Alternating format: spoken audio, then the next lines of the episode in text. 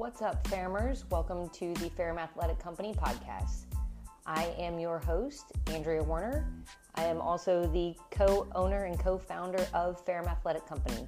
If you would like more information on us, please visit our website at www.ferrumathleticco.com. And now, on to today's show.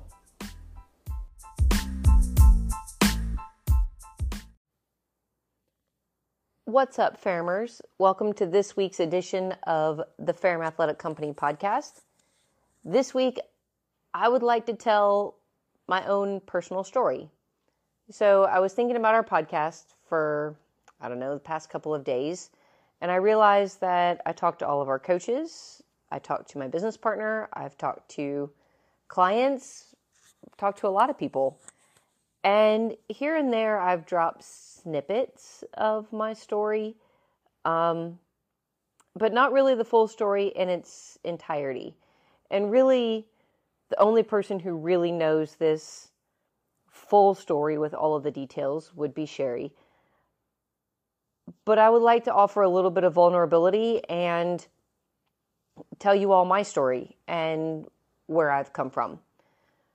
So let's start with Once Upon a Time in the grand city of Evansville, Indiana. Don't be jealous. That is where I was born and raised. Nice Catholic family.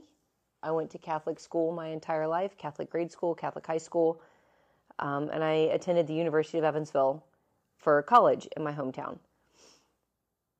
Starting in about fourth grade. Um, I played t ball in first grade, if you would like to count that as playing a sport. Um, but starting in about fourth grade, I took a liking to sports and joined the volleyball team. And played volleyball and basketball starting in fourth grade, and I loved it. I had always been an outside play in the dirt kind of kid, which my mom loved when I would play in the dirt and bring her worms as gifts. It was her favorite. And so it was only a natural progression once they started offering sports to girls that I started playing. The next part of this story is one that I'm going to give some um, a small glimpse into, but not a ton of detail because it's somewhat of a traumatic story for me. I recently had to tell this to someone that I really didn't want to tell it to, but was kind of put in a position where I had to. And I had to do it in front of our staff, which this is part of my story that really only Sherry knows all of the the deep deep details of. And it's a big part of who I am. It's a big part of um, how it has transformed my life. Um, it's only been recently that I've acknowledged that due to this part of my life, it's a big part of how I respond in certain situations. During middle schoolish age, I was bullied as a kid. Um, not for any one particular reason other than the fact that kids can be mean. And I just happened to be the lucky person on the other end. And even though I went to a small Catholic school, there was only 24 kids in my class. For some reason, I was the lucky one. And due to those years of basically being bullied, it has changed it definitely changed me as a person and how I view people, how I view situations, how I handle things. I am a big believer in the underdog. I believe in helping people to a full extent as much as I possibly can based off of those years that I experienced. And once again, I'm I'm not going to go into a ton of detail because I don't feel like I can make it through that with all of the details, but I will tell you that it's a huge reason why I dove so hard into playing sports because that was my way of handling the situation at the at the time. It was my outlet.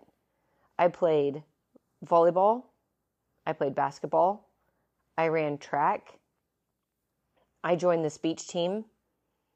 I I pretty much did everything that was offered that I could possibly join and put myself into to feel accepted in some way by somebody.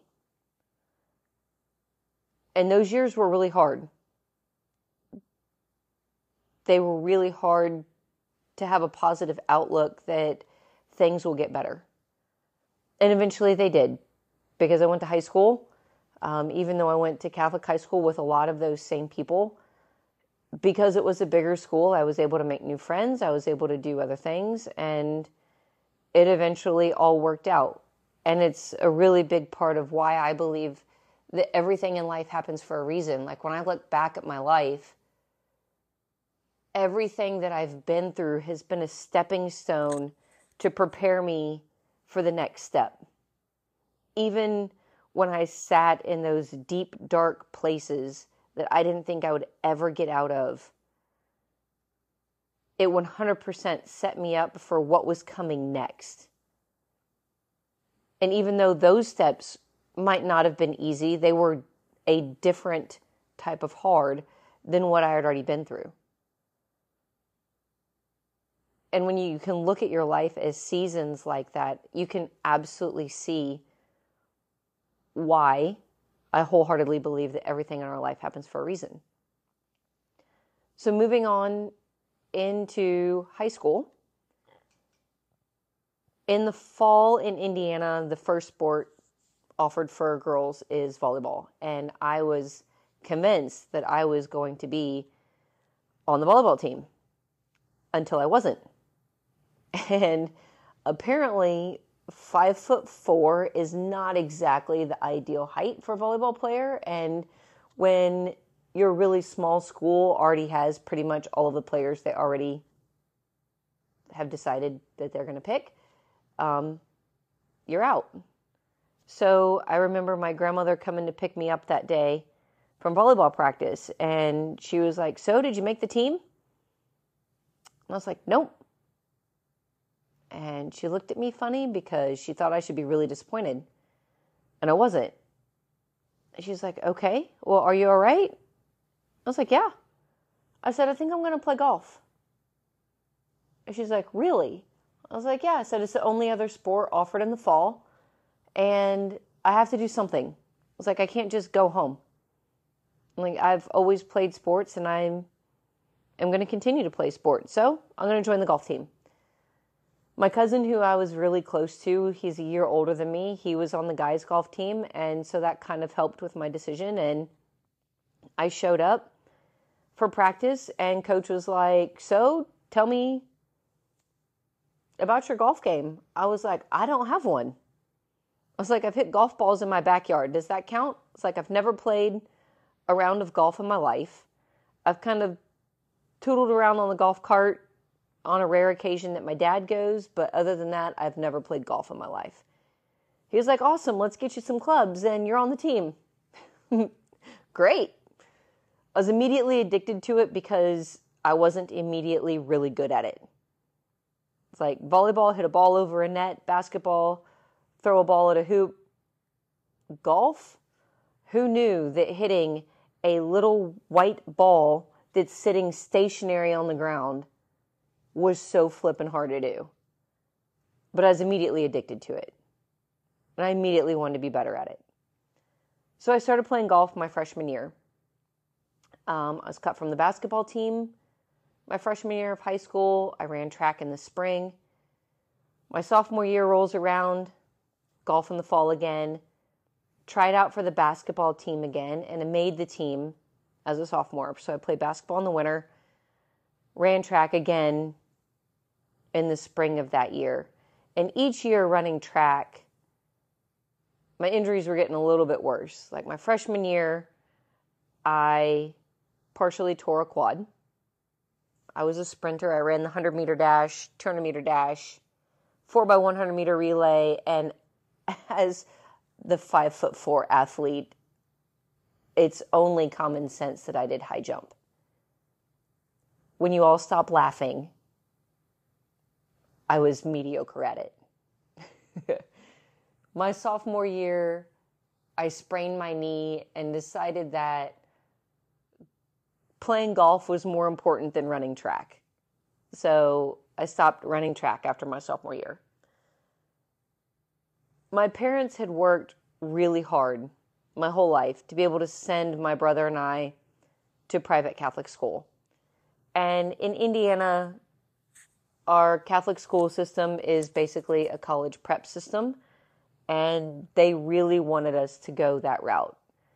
So my parents my dad was in construction and my mom was an office manager for a sign company and they both worked full time to be able to pay the tuition to send my brother and I to school both all through grade school and high school.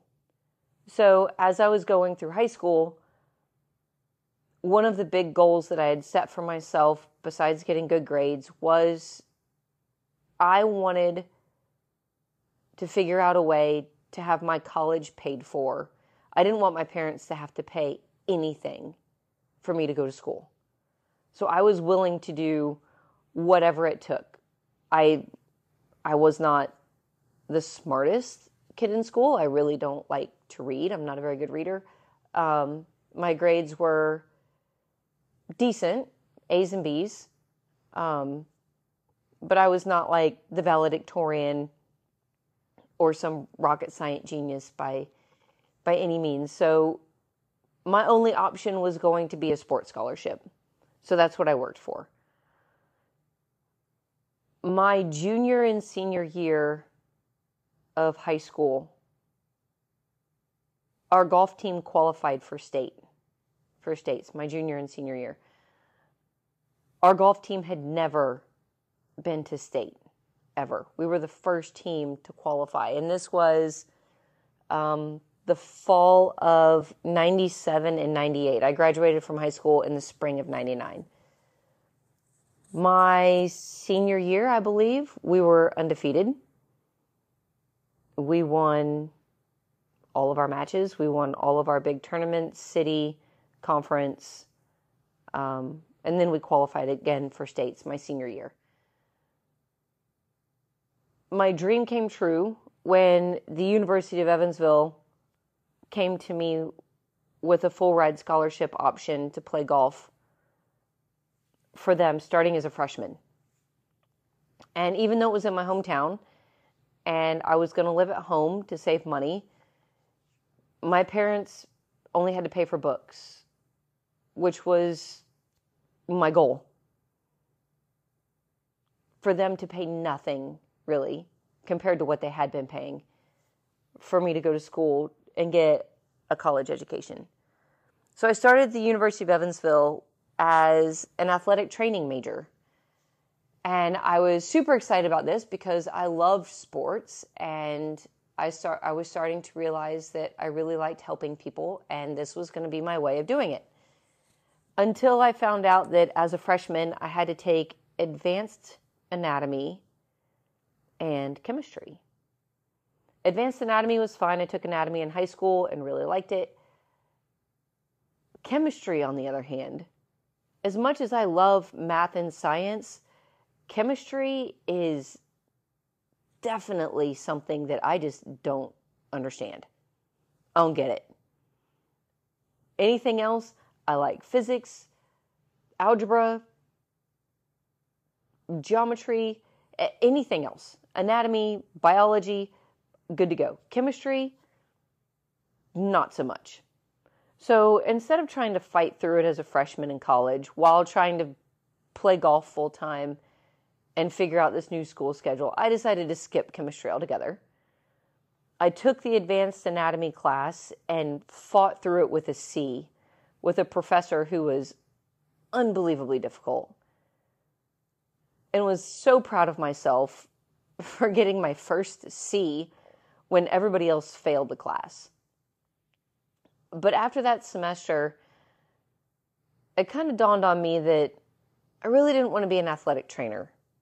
I really didn't want to tape ankles for the rest of my life. I, I wanted to do something different. So I changed majors and switched to business and actually graduated from the University of Evansville with a business degree um, with um, a major in marketing, which I love to do. Super fun. I love the creative aspect of it. I love the communication of it. Um, and I'm really happy that I ended up with a business degree based off of where I am right now. During my time in college, let's just say that when it came to nutrition, what I ate, what I drank, it was basically whatever I wanted and a lot of it. I went out drinking with my friends on a regular basis. I ate whatever I wanted. Um, I really like liked uh, cinnamon rolls, cereal, pizza. In college, Chinese food. I mean, just the typical American college diet of crap. And that's what I lived on. And it's funny, knowing what I know now, I wish I could go back to college and eat better, get better sleep, and drink a hell of a lot less, and see what my grades and my golf career would have been like. But such is life. And based off of what I did at that time, it once again helped create the story that I have now. When I graduated college, I once again had a goal that I wanted to play professional golf. And I knew that my hometown was not where I was going to be able to do that. I knew that I was going to have to move, and I was going to have to move somewhere where I could practice all year long. So in December of 2003, I packed up all my stuff and moved to Lakeland, Florida. 14 hours from my hometown. I've never lived anywhere outside of my hometown my entire life at that time. I was 23. Left my family, left my friends, had no job besides playing golf, moved to Lakeland where I had no family, I had no friends, I had no job, and got an apartment, had a sponsor, and I was going to start playing golf. I qualified for, excuse me, I qualified for the Futures Tour, which is a tour right below the LPGA. And I played on that tour from December of 2003 really the start of 2004 season until 2010. So for six years.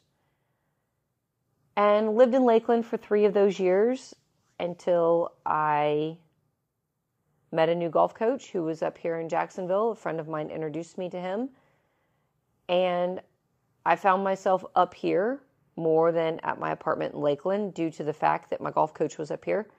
So I packed up and moved to Ponte Vedra in December of 2006 and lived in Ponte Vedra until I bought my house in 2009.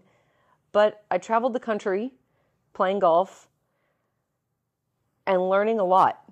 I would leave my apartment in the spring and we would travel from Florida to states in the South. We had a tournament in Louisiana, we had three tournaments in Texas we would move to the Midwest where we would play Kansas, Indiana, Illinois, Ohio. Then we would go up east where we would play Vermont, New Hampshire, um, Albany, New York. We played in West Virginia. We played in Beltsville, Maryland. And then I would return back to my apartment in the fall. We were in a new city every seven days. We would each drive to each tournament we would stay with guests or with guest housing, I should say. People would volunteer for us to come and stay there. And I lived out of a car for six years basically. I would pack up everything I own, I would drive the country and play golf, and then I would come back to my apartment exhausted, tired. And huge learning learning experience. However, I would say as a golf career, it was not very successful. If you're looking in terms of money, that's for sure. Very successful in terms of learning, learning a lot about myself, spent a lot of time alone.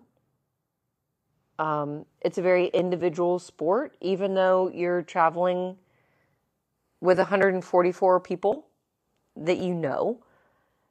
As soon as you step on the first tee, you don't have any friends. You're all there fighting for positions.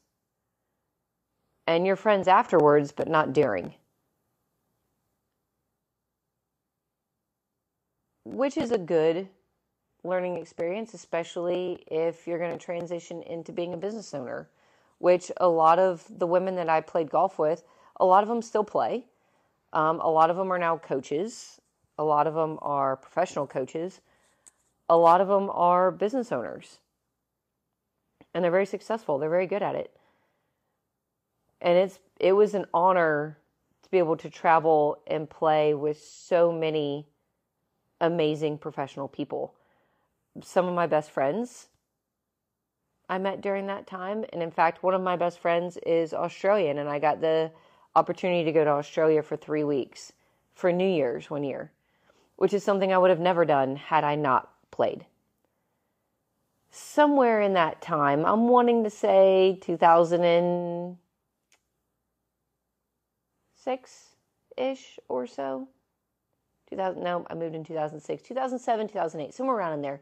I decided that when I came home from tour that year, my off-season job, I was going to get my certification and be a, start being a personal trainer. In my mind, I loved sports. I loved working out. In college, my I had a one of my best friends drug me to like every gym in town. I had a kickboxing membership at one time. I had a rock climbing membership at one time. I was a member at, our family was a member at the Globo gym in town. I would go to kickboxing class and then walk down the complex to the Globo gym to lift and then play basketball for however many hours before I needed to go home and do homework.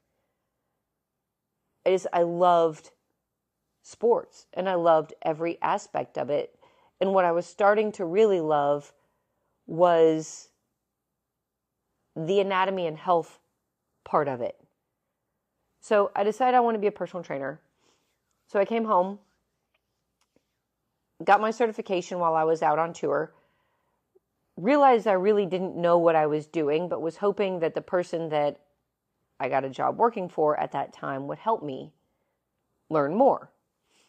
Well, it didn't really go that way. I was still basically self teaching myself what to do. But the environment that I was in, in that area, didn't really set me up for success as far as appreciating what coaching and personal training could really be like. I felt like during that time, as a trainer, I was just viewed as a status symbol. Like, you get invited to a party because you're the trainer. You don't really have a name, you're the trainer. Um, the client would show up and basically be like, I pay you a lot of money. I don't like any of the exercises you program, so I'm not going to do any of those. We're, I want you to give me what I want to do. And at that time, I was like, oh, okay, well, that's what we're going to do then. So I had not a very good taste in my mouth for personal training and coaching and what it could really do to help people. Fast forward to 2009, and I'm at the point where I want to move. I want to be out completely on my own. I want to own my own house. I'm getting to the point to where I'm at the end of my golf career and I'm ready to not live in my car I'm ready to have my own place. So I find a house um, in St. Augustine, which means that I need to leave my job and find a new job, which I did at a gym on 210, where I became a personal trainer and was basically on my own, standing on my own two feet. And that's where I really started to learn how to help people. Got my first personal training clients, and I really started to love it because I really started to see where I could really help people. Moved into my house in the fall of 2009. Started working at this new gym in the fall of 2009 and in the spring, I'm sorry, in January of 2010, the new owners of that gym approached me and said, Hey, we would like for you to be a CrossFit coach. We are recently a new CrossFit affiliate. We would like for you to be a CrossFit coach. We want you to shadow under our head coach and then six months from now, go and get your certification and we want you to start coaching classes. Awesome. Okay. I've been watching you, I've been watching them do these exercises and I'm intrigued. So let's give it a try. And the first workout I did smashed me in a way that looking back at it now was really pretty dang unhealthy. But at the time, it made me mad, kind of like when I played golf. I wasn't immediately good at it. So I became obsessed with it because I wasn't immediately good at it. And I started to wake up every day thinking about how I could be better. How can I be better at this? How can I be better at this? I need to spend hours upon hours practicing and training and learning because I'm really not good at this. So I did. And during those early years, I did everything. I don't want to say backwards, but I would say rushed. Because I'm watching what everybody else is doing and I'm asking my coach, hey, how do I get to this level? Hey, just do this. Well, I want to learn how to do muscle ups. Okay. This is what you need to work on to be able to do a ring muscle up. Nowhere in there was it, you should do strict movement.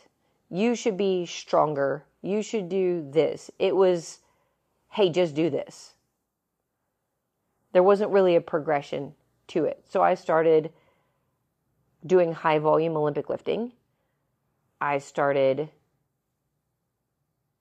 trying to win and go as fast as I could, which later on, being a coach for however many years and being a gym owner, is what I learned a lot of people get into because it becomes very addicting. Because we all have that that competitive spirit and that we want to be better kind of feeling. And we have a tendency to start out with a certain goal, and soon we throw that goal in the trash can when something else bigger, better, shinier steps in. So, anyway, I get my level one. I'd been personal training now for, I don't know, a couple of years. I had been studying and mentoring CrossFit for about six months. Get my level one and start coaching classes. And looking back on it, really didn't know what I was doing. I was just going off of what little knowledge I had of movement and it was funny. I remember starting to coach thinking that I was super scared to correct anybody because what if they thought I was stupid? What if they thought I was wrong? What if they learned that I really didn't know what I was doing? Um, it was it was actually pretty scary um, because there really isn't any kind of formal education besides uh, some like two day certifications and self experience. But I stuck with it because I was there pretty much on my own. I opened at the gym that I worked for. I was there every morning. And I figured out my coaching style on my own. And through this whole personal journey, you know, I said in my 20s, I ate and drank like crap going through college. When I played golf, it wasn't any better. Because then I'm out on tour, and everywhere we went, there was a party to go to. So the drinking aspect didn't get any better. You're traveling on the road, you're staying in other people's homes. So, as far as food and quality of food is concerned, we ate what we could afford, which was like McDonald's. Um, pretty much anything that we wanted and anything that we liked. And it was not healthy. Not at all. And it was a very stressful, very stressful way to live. You just, you never knew how you were going to play. You never knew what your income was going to look like. You never knew how much money you were going to have. I remember the price of gas at that time shot through the roof. And I remember being in, oh my gosh, it had to be the Northeast. And the price of gas for the first time ever in my lifetime went above $4. I was like, how in the hell am I going to get back to Florida? I'm going to be stuck up here in New Hampshire because gas is four dollars and something. Thank God I had a little Mazda three that didn't take a whole lot of gas. But anyway, during my twenties, I had this mindset of I want to always be the the nicest person I can possibly be, and everyone will see how nice I am, and everything will go great because I'm just so nice. And I quickly realized that in the real world, that only gets you so far before everybody realizes how nice you are and they walk all over you. And that's very much what it felt like. Like everything I did felt like I got walked on. From friendships to relationships to my working career to everything. Andrea, can you do this? Yeah, I can totally do that. Oh, okay. Well, thank thanks for doing that for us. Um, see ya. It's like, man, this sucks. So when I turned 30, I had like this new attitude that you could very much call an attitude maybe an attitude problem. And that attitude was that I was done. Like, I'm done. I'm done being walked on. I'm done being treated this way. I'm done feeling this way. This is game on. The th- my, my 30s are about Andrea. And sometimes that's good, sometimes it's bad, sometimes it doesn't lead to the best way of handling situations. And once again, I lived and I learned. During my time of coaching and starting to coach and figure things out, um, Sherry enters my life at my old gym. She was a client, took her through personal training and we became good friends. And during that time, I was explaining to her that I really felt like I wanted to own my own place. That I felt like we could do a really good job offering a professional level of customer service and basically wanted to know what she thought about that. And she was like, Sure. you know how laid back Sherry is. Sure. That sounds great. So we did. I was fired in January of 2012. Very last day of January. And I called her and said, Hey, um, we're not working out today. And if you'd ever like to get Sherry really fired up, tell her that you're not working out today. She's went through the roof. She's like, What? What do you mean we're not working out today? I was like, Well, remember how we talked about potentially opening a gym? I was like, Well, it just happened. I was like, I just lost my job. She's like, What? I was like, So let's go looking at places. I said, And we need to go look at somewhere in Julington Creek. I said, I really don't want to be anywhere near this gym because this is their area. I was like, I want us to open a gym in an area where there isn't one and reach a whole new clientele.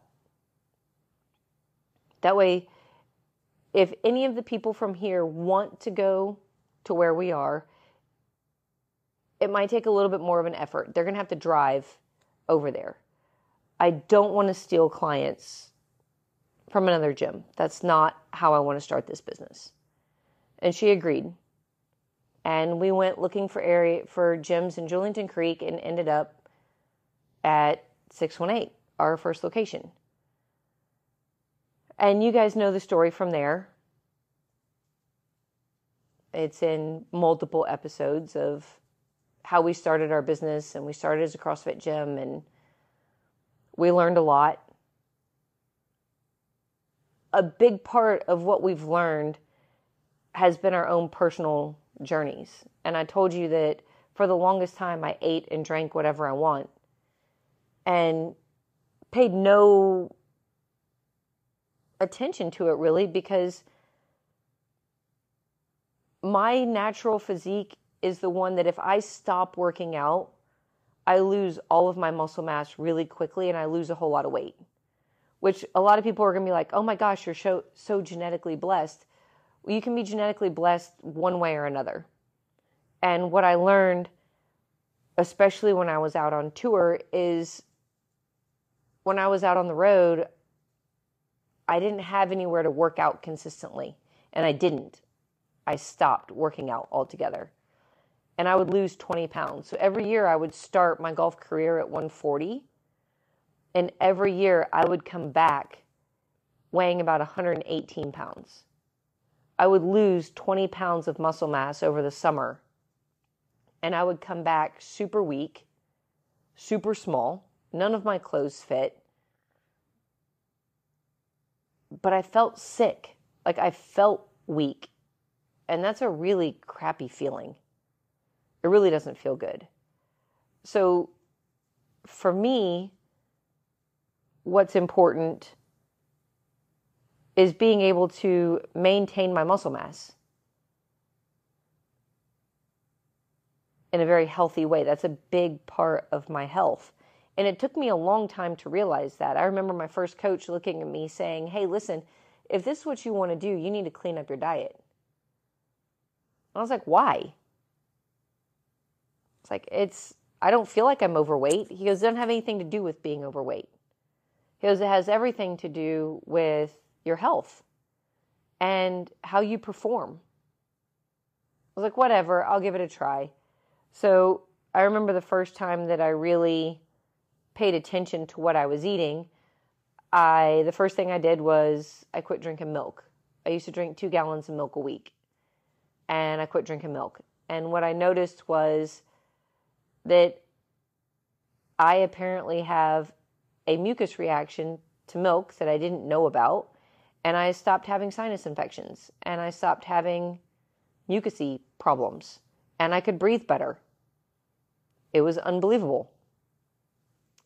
Then the next thing I noticed that I gave up was um, a lot of the processed carbohydrates. Like I would eat English muffins in the morning with grape jelly and butter.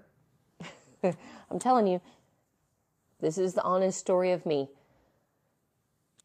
And I switched that out for more of a protein breakfast. Um, probably not a very healthy protein, but more of a protein shake. Um, it wasn't until later on that I started doing eggs and chicken sausage and that kind of stuff, like I do now. The next thing that I noticed that I added in was more of like a paleo style diet. So I basically cut out a whole bunch of carbs, ate a whole bunch of meat and nuts and seeds, and went very paleo, which I believe that for a lot of people that started out CrossFit in those early days, that was that was the thing. Be on the paleo diet, but nobody really understood what the paleo diet really was. I didn't weigh and measure my food. I just ate a whole lot of fat, basically. And I gained a lot of weight. And I was like, I don't understand. I thought I could eat pretty much whatever I wanted as long as I didn't eat legumes, carbs, so on and so forth. Once again, I didn't know what I didn't know. And that diet didn't work. So later on down the road, I start studying for my level three. And in all of the studying for my level three, they talked about the zone diet. And the zone diet was mentioned way back in 2010 when I took my level one. And I was like, that's stupid. I was like, why would I weigh and measure my food? That's the dumbest thing I've ever heard in my whole life. I'm never doing that. Which goes to show you my level of maturity back then. So, in studying for my level three, it talked about the zone diet. And I was like, you know what? I'm going to have to do this stupid zone diet thing so that I actually know what it is and I can apply it and maybe it'll make me a better coach. So, for the first time in my life, I start weighing and measuring my food based off of the zone diet and these blocks. And I lost a lot of weight. Not trying to, it just happened that way. And the thing with the zone diet, its core principle is that it's enough food to sustain your life and your activity level, but not enough food to sustain your body fat. Well, we're all different. And for some people, certain things work. For some people, other things work. There are some people that can get away with being on a very plant based diet. There are other people that need more of a carnivore diet. The majority of the, the world needs a balanced diet of all macros, but there are special certain situations that can't support that. Well, for me, the zone diet wasn't enough food to sustain my activity level or my life. It was, I literally felt like I was starving and I lost weight really fast. Probably unhealthy fast for me. I mean, I'm not a very big girl to begin with. I weigh 140 pounds. I'm five foot four, 140 pounds. And I lost 10 pounds relatively quick, which for me is a lot. I was like, I don't know that I can do this. But I understood what the zone diet was, and I was better able to prescribe it to other people because I learned through my own lessons. From there, I've done macro counting, I've done calorie counting, I've done bento boxes. Basically, the way I want to live my life is in such a way that I can better help other people live their lives. And this all stems from my experiences growing up. And the fact that I don't ever want anybody to feel the way that I felt as a kid being bullied.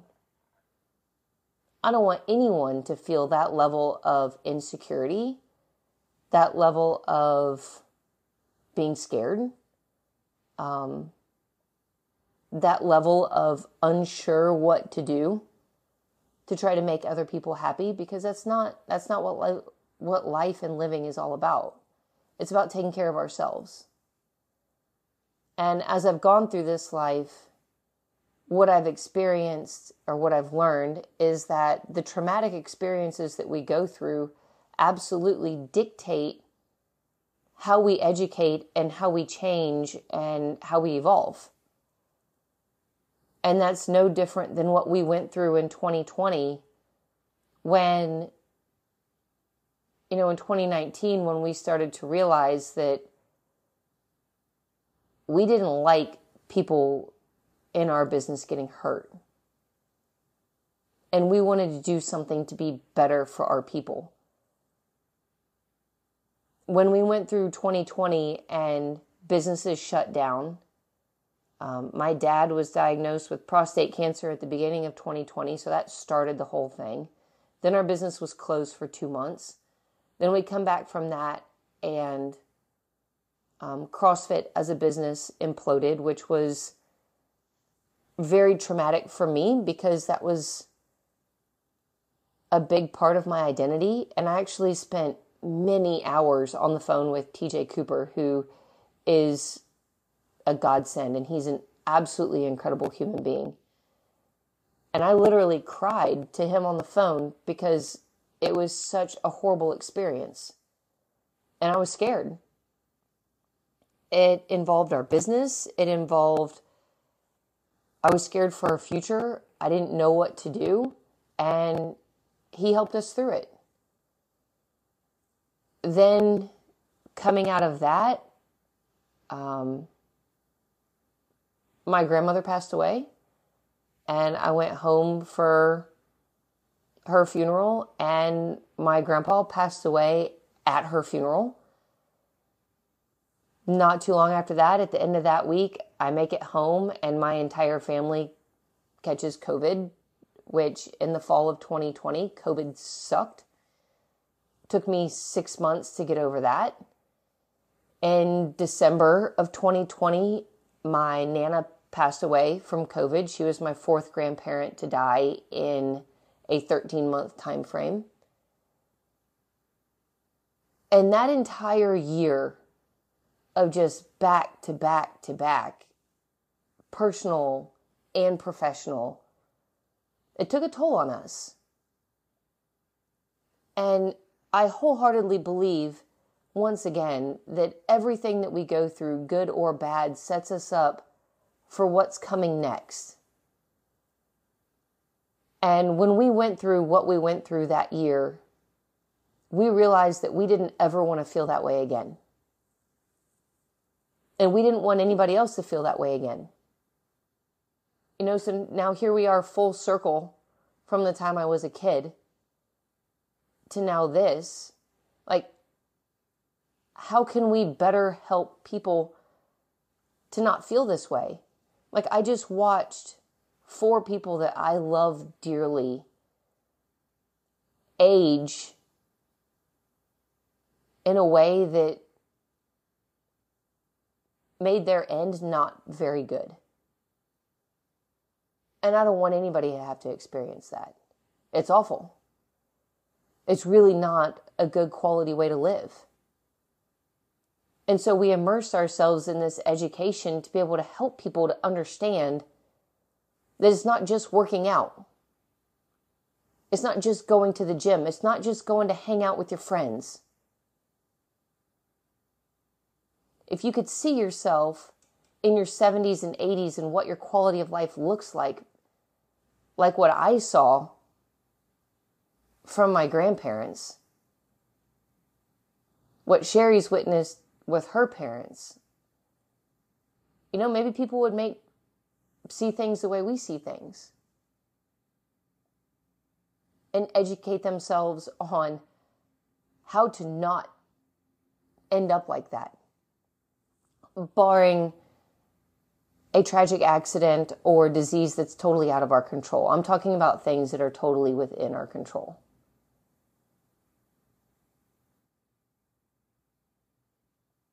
The things that we've been through in our life set us up for what's coming next.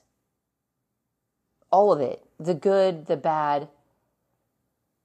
And it's really hard to see during the times of the bad and the times of the hard of what good can come from this. But it can. It really can. And if it were easy, everybody would do it.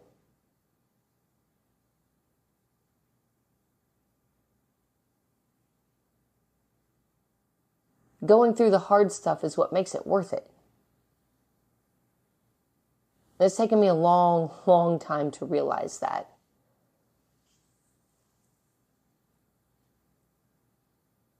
You know, a great example of that is during this time, you know, Sherry had back surgery before I met her when she was in her 30s. And when she first started training with me, her back would hurt all the time. Like to the point where she couldn't get off the floor we'd have a back squat workout and she would call me and she'd be like, Andrea, I literally cannot get off the floor. What am I doing wrong? I was like, I don't know. We'll look at your form. It's got to be a form problem. And she'd feel good for a little while. Then, bam, deadlift day would happen. Once again, can't get off the floor. She'd be like, I don't understand. I thought I did everything right. I was like, I thought you did too.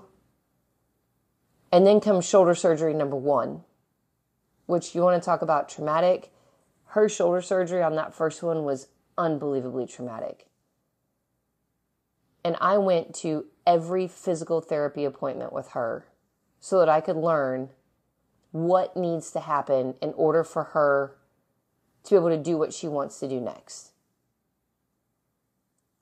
And she had an incredible physical therapist who was a member of our gym, Monica and Monica walked with us through that entire entire rehab process. Told me what needed to happen. Hey, when her shoulder feels like this, it's because of this. When her shoulder does this, she needs to do this. And taught us what we needed to know to help her to be able to get through her recovery so that we could start Sherry's recovery back to being able to do what she wanted to do again, which was pull ups and muscle ups and working out. So Monica did a great job of getting her to the point to where then we could step in and start doing what was next. And then 2 years later, shoulder surgery number 2 happens. And here we are back in this same boat of physical therapy appointments and massage appointments and trying to figure out what we need to do in order to get her back to where she wanted to be again. And once again, I wanted to go to every appointment with every person that she had so that I could learn and learn what she needed in order to get better so that once again she could get back to doing all of the things that she wanted to do. But in that process, it also helped us learn what we needed to do for our own clients. Because we had people coming up to us, we had people that had shoulder surgery, that now they had something in common with Sherry. Hey, I just had rotator cuff surgery. How did you come back from this to be able to do pull ups and all the things that you wanted to do? And if it wasn't for the fact that we had that experience twice, unfortunately, to where she had been through the rotator cuff repair, the labrum repair, the physical therapy, the post surgery, figuring it out on our own. That's been a big part of what's led us to this change as well. You know, our own people asking for help, ourselves getting beat up and broken and needing answers. nothing in life just happens. So much of it happens for a reason. And whether you want to call it a calling, you know, that, that God's pulled us into this direction and we've had a calling to help people in a different way. You could call it that. You could call it an education. You could call it you can call it an evolution. What I see it as is a desire to want to help people to our fullest, to our best ability. And there's nothing that makes us happier than being able to help people get out of pain. To be able to educate people so that they don't ever have to feel the way that we have felt during certain times of our lives. And that's what getting through this thing called life is all about. It's about helping others. It's about putting your ego away and understanding that the education and the life experience you have might be something that somebody else needs in their life.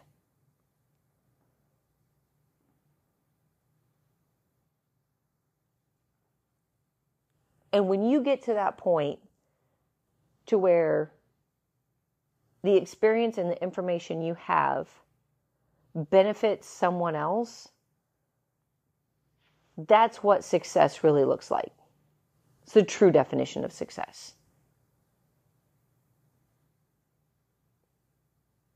So I want to thank you guys for taking the time to listen to my story. We've been through a lot. And I can only hope that with all of the things that we continue to go through, that we can continue to educate ourselves to be able to help y'all even more. I hope you have a great week, and we'll see you soon.